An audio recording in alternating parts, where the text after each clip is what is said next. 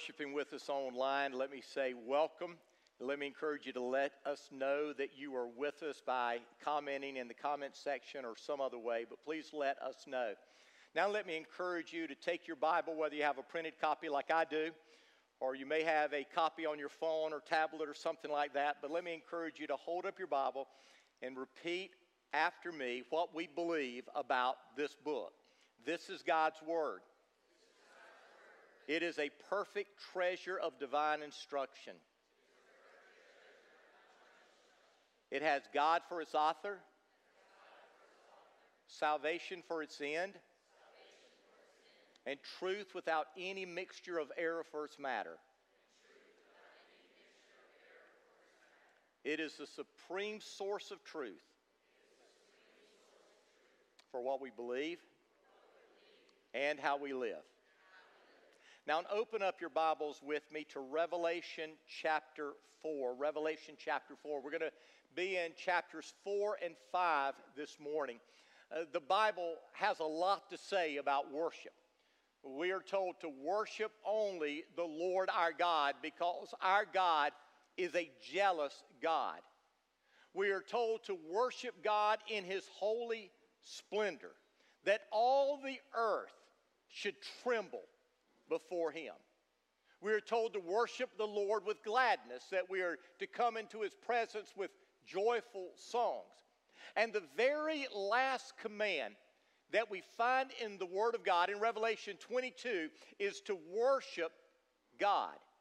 Now, last week we, we looked at one of the first things that take place in heaven as the tribulation is beginning on earth, and that is the judgment seat of God. The Bible says we must all appear before the judgment seat of Christ. One day, each and every one of us, as believers, as Christ's followers, are going to give an account of our lives before the Lord, how we used our lives for His glory. And the Bible says that in 1 Corinthians chapter 3 that the fire will reveal what kind of work we have done. It goes on to say that if our work has value, we will receive rewards. But if our work doesn't have value, we will suffer loss, but we will be saved as by fire. And, and, so, this judgment, the judgment seat of Christ, isn't a judgment to determine our salvation. We are already in heaven at this point. This judgment is to determine the rewards that we receive in heaven. But the judgment seat of Christ isn't the only thing that happens during this time in heaven.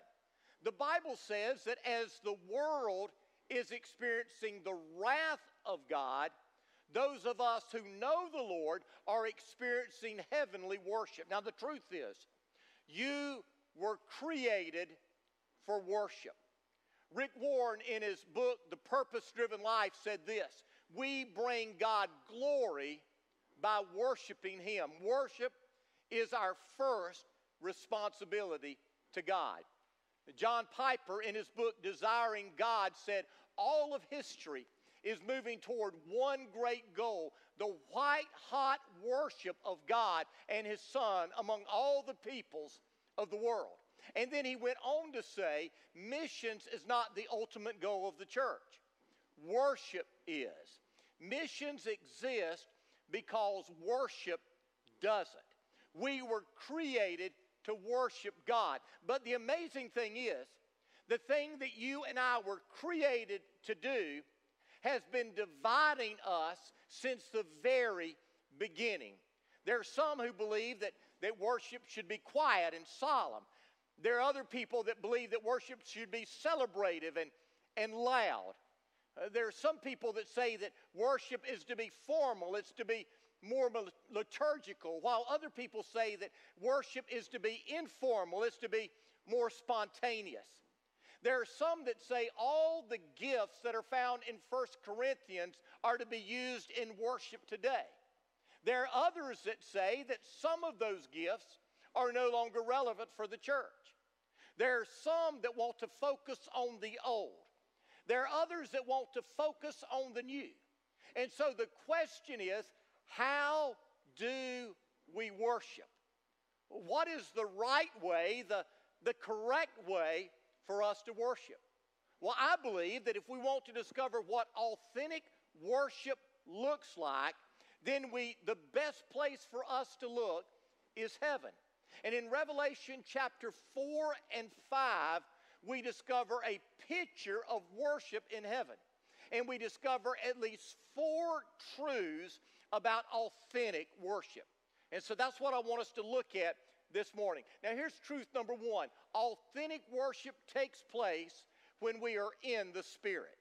Authentic worship can only take place when we are in the Spirit. Now, listen to what it says in Revelation 4, verses 1 and 2. Then, as I looked, I saw a door standing open in heaven, and the same voice I had heard before spoke to me like a trumpet blast. The voice said, Come up here, and I will show you what must happen after this. And instantly, I was in the Spirit. Now, some say that this is describing an out of body experience, much like the Apostle Paul experienced in Second Corinthians. But if you look at other passages that speak about in the Spirit in the book of Revelation, and you look about at other passages in the Bible that speak of being in the Spirit, you discover that it means more than that. As a matter of fact, when you look at Revelation chapter 1, the very first time that this phrase is used, that John is on the island of Patmos. It's the Lord's Day, it's Sunday, and he's worshiping. And this is what it says in verse 10 it says, It was the Lord's day, and I was worshiping in the Spirit. And so, as John is worshiping the resurrected Lord, he is in the Spirit. Worship involves our mind, worship involves our body, worship involves our emotions, worship involves our will. But worship is primarily a spiritual experience. Warren Wiersbe defined worship this way. He said, Worship is the believer's response of all that they are their mind, their emotions, their will, their body to what God says, is, and does. Our mind is involved in worship as we discover truths of God's Word.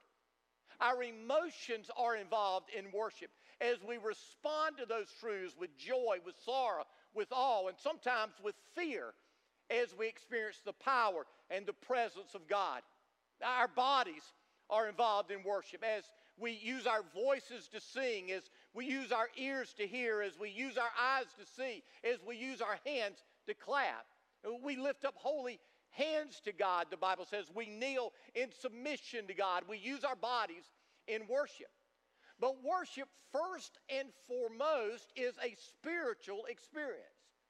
The truth of the matter is, true worship will never take place unless we are in the Spirit. In John chapter 4, Jesus is having a conversation with a Samaritan woman at a well, and, and they're talking about God, who God is, and, and how we're to worship Him. And in John chapter 4, verse 24, Jesus says, God is spirit, and those who worship him must worship him in spirit and in truth. Now, don't miss that. He says, God is spirit. And if we want to worship him, then we must worship him in the spirit.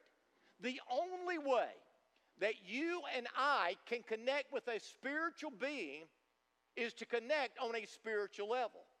You see, worship isn't primarily about the building that we're in. It's not about the music that we listen to. It's not about the clothes that we wear. Worship is when your spirit connects with God's spirit through the Holy Spirit. So the question we need to answer is what does it mean to be in the Spirit? Because this is a big deal. And I believe there are two things biblically that describe being in the Spirit. First of all, to be in the Spirit, we have to be born of the Spirit. Jesus talked about this in, in John chapter 3. Jesus said, I assure you, no one can enter the kingdom of God without being born of water and the Spirit. Humans can produce only human life, but the Holy Spirit gives birth to spiritual life. In John chapter 6, Jesus said, The Spirit alone gives eternal life. And don't miss that. It is only the Spirit that can give you eternal life. Jesus said no one, absolutely no one, will ever enter God's kingdom without being born of the Spirit. You see, salvation is not first an intellectual experience, though there are things that we must know to be saved. And salvation isn't first an emotional experience. Though when we get saved, for many of us, it is a very emotional experience. The Bible tells us that salvation is first and foremost a spiritual experience. It is God's Spirit coming to live in us. The Bible says in, in the book of John that when the Holy Spirit comes, He will convict us of our sin. He will convict us of a need for righteousness that comes only through Jesus. And He will convict us that there is a judgment to come. And so let me ask you have you ever come under the conviction of the Holy Spirit? And if you have, have you responded to that conviction by receiving Jesus? This is not just important to worship, this is important to life and eternal life. You will never experience life in heaven unless you have been born again. The Holy Spirit comes to live in us. You can know all the facts, you can have an emotional experience, but unless you have been born again, you are not a child of God. So, being in the Spirit means, first of all, I've been born of the Spirit. And then, second, it means that we are filled with the Spirit. In Ephesians chapter 5, verse 18, the Apostle Paul said this He said, Don't be drunk with wine because that will ruin your life. Instead, be filled with the Holy Spirit. Now, there's several things you need to understand about being filled with the Spirit. First of all, if I'm going to be filled with one thing, I have to be emptied of everything else. So, being filled with the Spirit means, first of all, I'm emptying myself of me, my desires, my wants, my wishes, and I'm allowing the Spirit to be in me. Now, let me give you an example. If I want a glass of ice cold Pepsi, the first thing I need to do, if I have a glass that's in the, in the kitchen on the counter and it's half filled with tea, if I want a glass of ice cold Pepsi, first of all, I need to empty out that old tea. Because if I don't, I'm going to have some combination of tea and Pepsi, and I think that's probably nasty. You see, I have to empty the glass of one thing to be filled with something else. Or uh, let me give you another illustration. You, you like coffee. And suppose you want a coffee cup filled with coffee. Well, if you want it filled with coffee, you can't put cream in it. You can't put sugar in it. Because if you put cream or sugar in the coffee, it's not just coffee in the cup. It's coffee and cream and sugar. And you may like coffee with cream and sugar. That's okay. But you don't have a coffee cup filled with coffee. You have to empty the cup of everything else first of all. And so if I'm going to be filled with the Spirit, I have to empty myself of me. But then I have to be filled with God. And what that means is I'm giving everything I know of myself to everything I know of God. Now, when I got saved, I was just a young boy. I didn't know everything about God. There were a lot of things I didn't know about God. But everything I knew about God, I, I, I gave myself to everything I knew about God. And I gave everything of myself I knew about God. I didn't know everything about me. I, I, didn't know all the things I would go through. I didn't know all the situations I would face. I didn't know all of the circumstances I would go through. I didn't know everything about me. But when I gave my life to Jesus, I gave everything I knew about me to everything I knew about God. And when we're saved, we're doing that. You can't be saved and hold things back.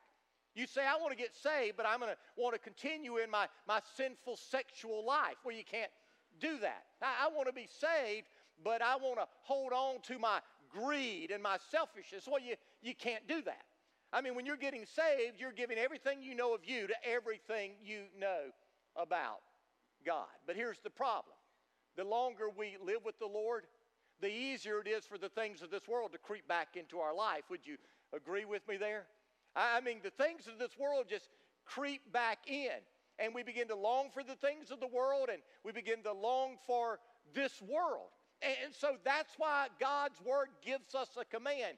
Don't be drunk with wine. Don't long for this world. Rather, be filled with the Spirit of God. It's a command, but it's a choice that we have to make. So, how are we filled with the Spirit? Well, first of all, daily, every day, we get up and, Lord, we go, everything that I have is yours. Everything you want me to do, I want to do. I am surrendering totally, completely to your wants, your will, your way in my life. If you want to be filled, you've got to do that. And so when you're born of the Spirit, you're filled with the Spirit. The Holy Spirit begins to control your life. And at that point, true worship can happen because worship is a spiritual experience. You see, when we are in the Spirit, our spirit connects with God's Spirit. And the natural result is worship. So, authentic worship begins when we are in the Spirit. We are born of the Spirit. Only believers can worship. You say anybody can worship. No, only believers can worship. And only spirit filled believers will authentically worship. Here's the second thing we discover here authentic worship focuses on the one on the throne. The latter part of Revelation 4, verse 2 says, And I saw a throne in heaven and someone sitting on it. Now, in the first part of Revelation 4, John is trying to describe, to describe God.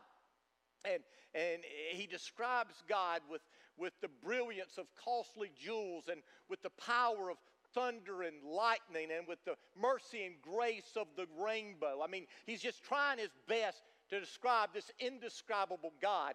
But the most important thing that John sees as he's describing God is the throne. Understand, we'll never experience true worship until we understand God is on the throne. In Revelation 4 and 5, that word throne is found 17 times. 17 times in two chapters. But what's amazing is every time that a human being gets a glimpse of heaven, God is on his throne.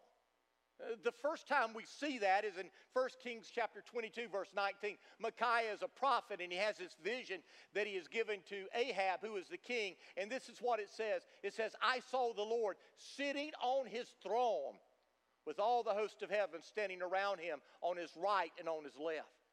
In Isaiah chapter 6, verse 1, Isaiah is in the temple and he's worshiping. And this is what he says In the year that King Uzziah died, I saw the Lord seated on a throne, high and exalted, and the train of his robe filled the temple. In Ezekiel chapter 1, Ezekiel sees heaven opened up and he gets a glimpse of heaven. And in verse 26, it says, Above the expanse, over their heads, was what looked like a throne of sapphire. And high above that throne was a figure like that of a man. And, then in Daniel chapter 7, verse 9, Daniel says, As I looked, thrones were set in place. And we know that the Bible teaches that we will sit on thrones, ruling and reigning with the Lord one day. Thrones were set in place, and the Ancient of Days took his seat. His clothing was as white as snow, the hair of his head was as white as wool. His throne was flaming with fire, and its wheels were all ablaze. From the very beginning, that human beings get this glimpse of heaven, the throne is central. So here's the bottom line there is no authentic worship without God on the throne. But here's the problem more often than we would like to admit, we don't like God on the throne. We want to be on the throne. Now, I don't want you to say amen there, but every one of us would have to agree with that. We want to be on the throne of our life. At the core of our sinful being is our desire to sit on the throne. We see this in Satan. When he rebelled against God, he said, I will ascend to heaven. I will raise my throne above the stars of God. We see this with Adam and Eve. Satan told them that you can be just like God. You can call your own shots. You can sit on the throne. And they um, rebelled against God. And we see this every time we look in the mirror. We want to call the shots. We want to be in control. We want to get our way. We want to sit on the throne. We want to live life our way, not God's way. But listen, you're not on the throne. God is. And because God is on the throne, there are three things that we need to know about our worship. First of all, He is the focus of worship, not us. Because God is on the throne, He's the focus of worship. Worship isn't about me, worship isn't about you. Worship is about the one who sits on the throne. What that means is worship isn't for your benefit. So when you go to church and you leave church and you go, I didn't get anything out of it today, you've missed the point. Because worship isn't about you, worship is about God. It's not fundamentally about what you want, what you like, your desires, your preferences. It's about what pleases the one who sits on the throne. So, what that means is when we get caught up in the music style, the dress, the architecture of a building, we're focusing on our wants, not his wants. Now, I want you to listen. There's nothing wrong with having preferences. There's nothing wrong with liking certain styles of music. That's okay. Uh, there's nothing wrong with feeling better when you dress a certain way in worship. That's okay. There's nothing wrong with, with having songs that make you feel close to God. All of that is okay. But the problem comes when that begins to drive us, when we think that worship is about pleasing us because it's not. The audience in worship is not you. The audience in worship is God. Think of it this way. Suppose the President of the United States is going to come and visit Northside Christian Academy. And the chorus at Northside Christian Academy wants to sing some of the President's favorite songs to honor him. And, and, so they write the president's office and they get a list of his favorite songs and they prepare those songs. And, and the president's here and we're all here and we've got this place packed out. And the chorus at Northside Christian Academy is singing the president's favorite songs. And you're sitting there going, I don't like that song. That's tough. It's not about you. It's about honoring the president who is visiting with us. And when we gather together to worship, it's not about you. It's not about what song you like. It's not about how long you want the service to be. It's not about how we dress. It's not about whether we have pews or, or chairs or whatever else. It's about the one who is sitting on the throne. But the problem is, our consumeristic, me focused culture has moved the focus off of God and on to us. But listen, when you come here, you're not coming to be entertained, you're coming to worship the one who is on the throne. Uh, so, because he's on the throne, it's not about us, it's about him. Second, because he is on the throne, our worship flows out of a spirit of humility.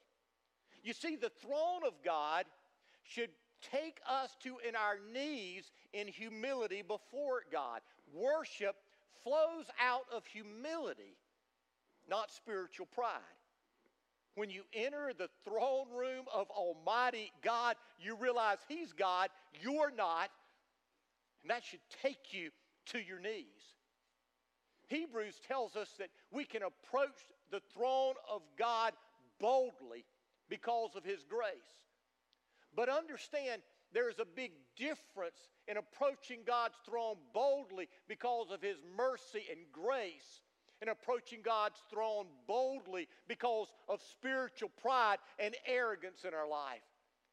The Bible says God resists the proud and He gives grace to the humble. And I think the pride that He resists the most is spiritual pride.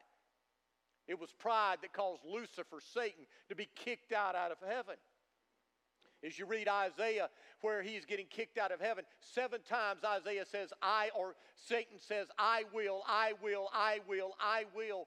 But it wasn't about him. He, he was, many people believe, I believe, he was the heavenly worship leader, but he was kicked out of heaven because it was all about him, he thought. So, what is humility? Well, humility isn't thinking less of yourself.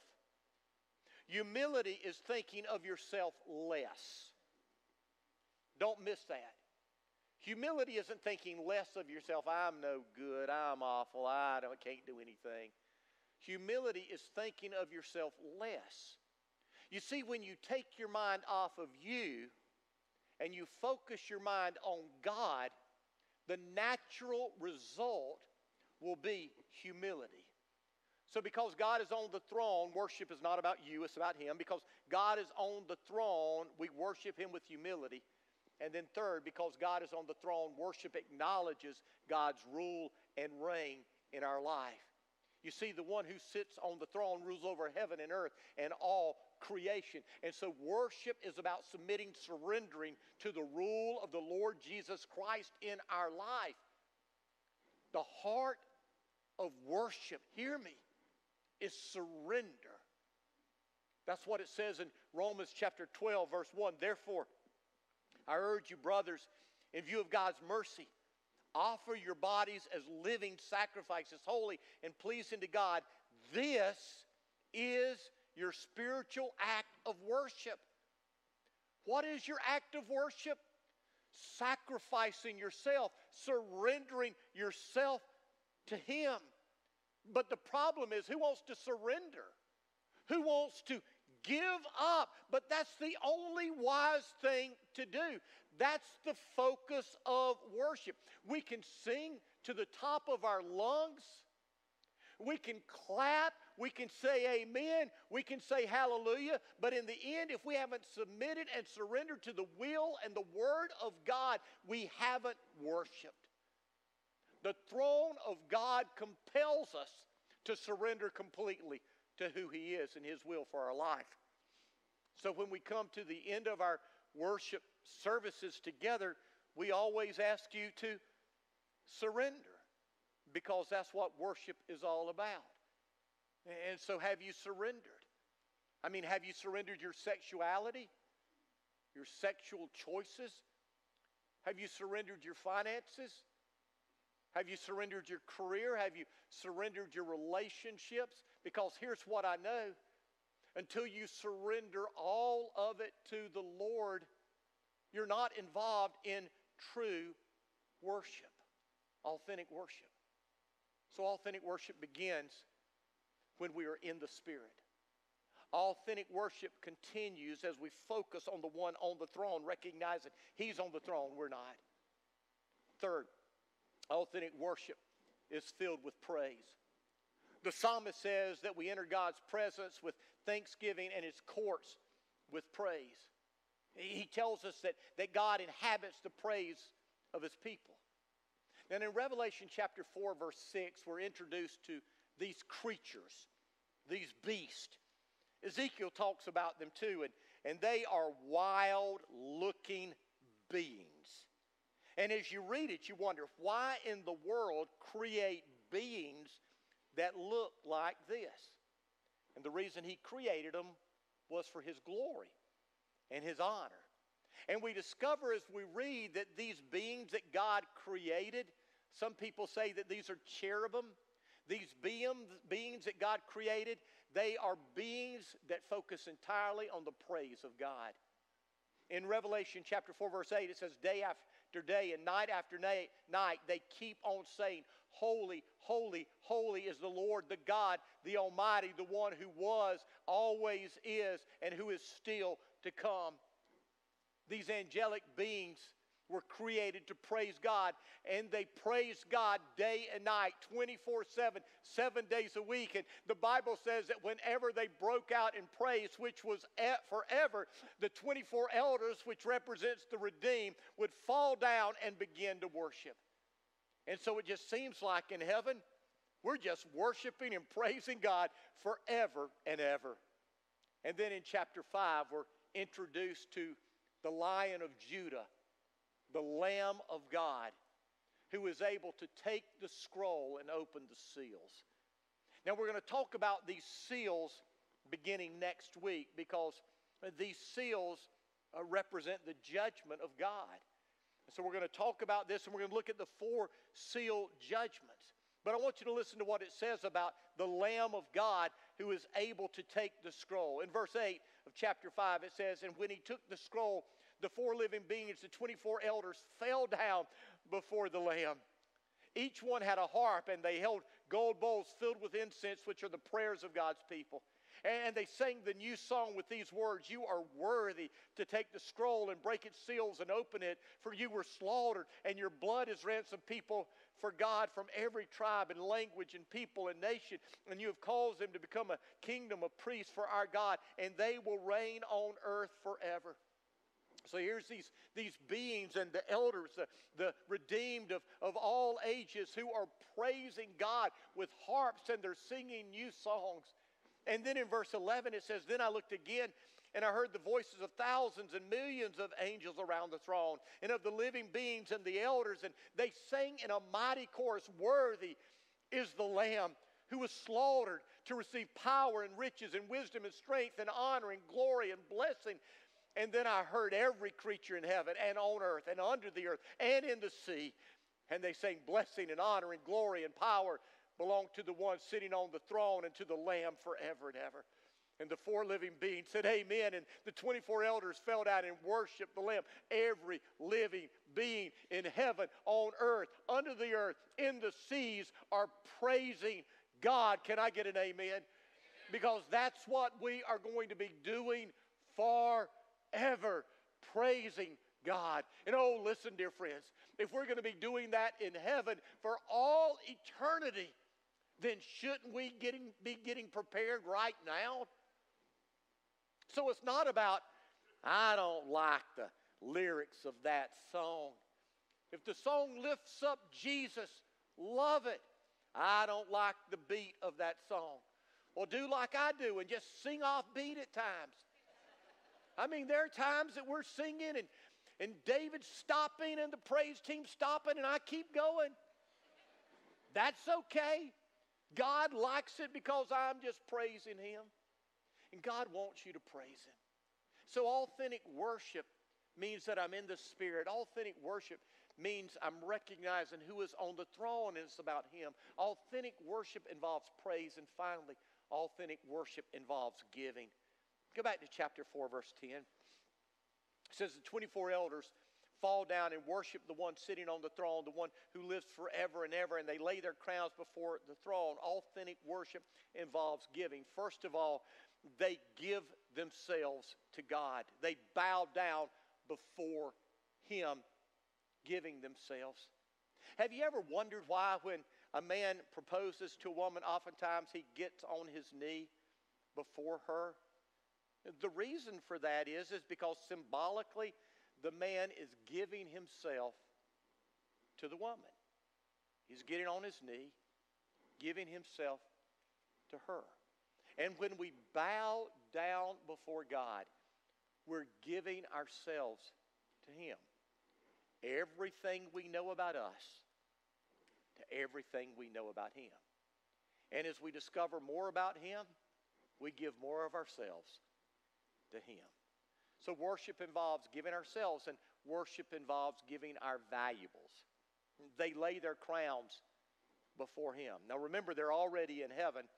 Uh, the only thing that they have of value other than themselves is the crowns. And, and we talked last week, remember, that these are crowns that we receive at the judgment seat of Christ. But, but the elders, the 24 elders, the redeemed, they don't hold on to these crowns and wear them, you know, as this source of pride, saying, Look at me, look what I earned, look what the Lord gave me. No, they bring anything they have a value, everything they have a value, the crowns that God has given them, and they give them back to Him. You see, when we worship, we give ourselves. When we worship, we give everything that we have a value back to Him.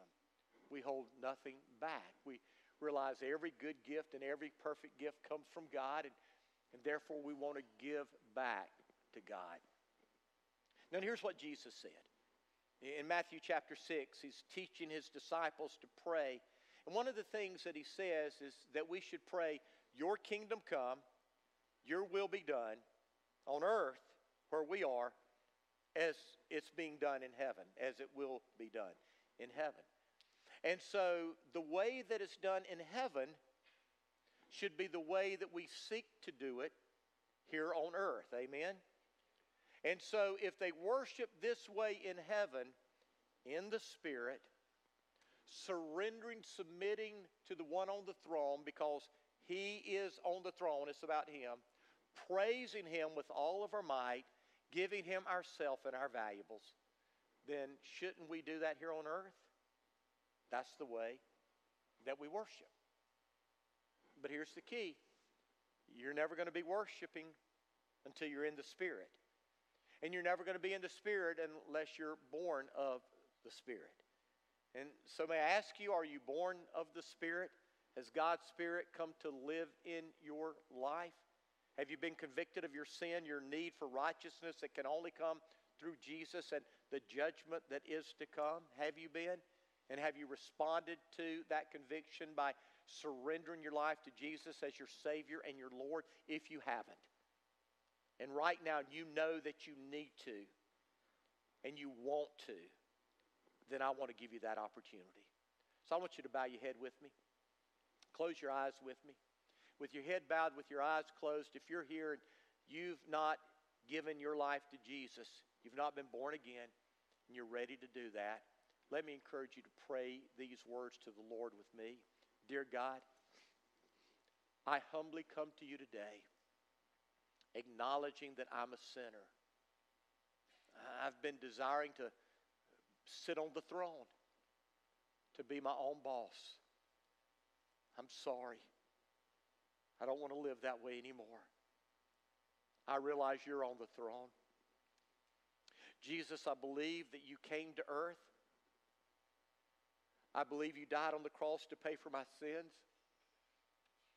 I believe you rose from the grave, defeating sin and death for me. Right here, I'm trusting you to save me. Right here, I'm giving my life to you. Fill me with your spirit. Take control of my life. From this moment on, Jesus, I want to follow you. Thank you for hearing my prayer. Amen.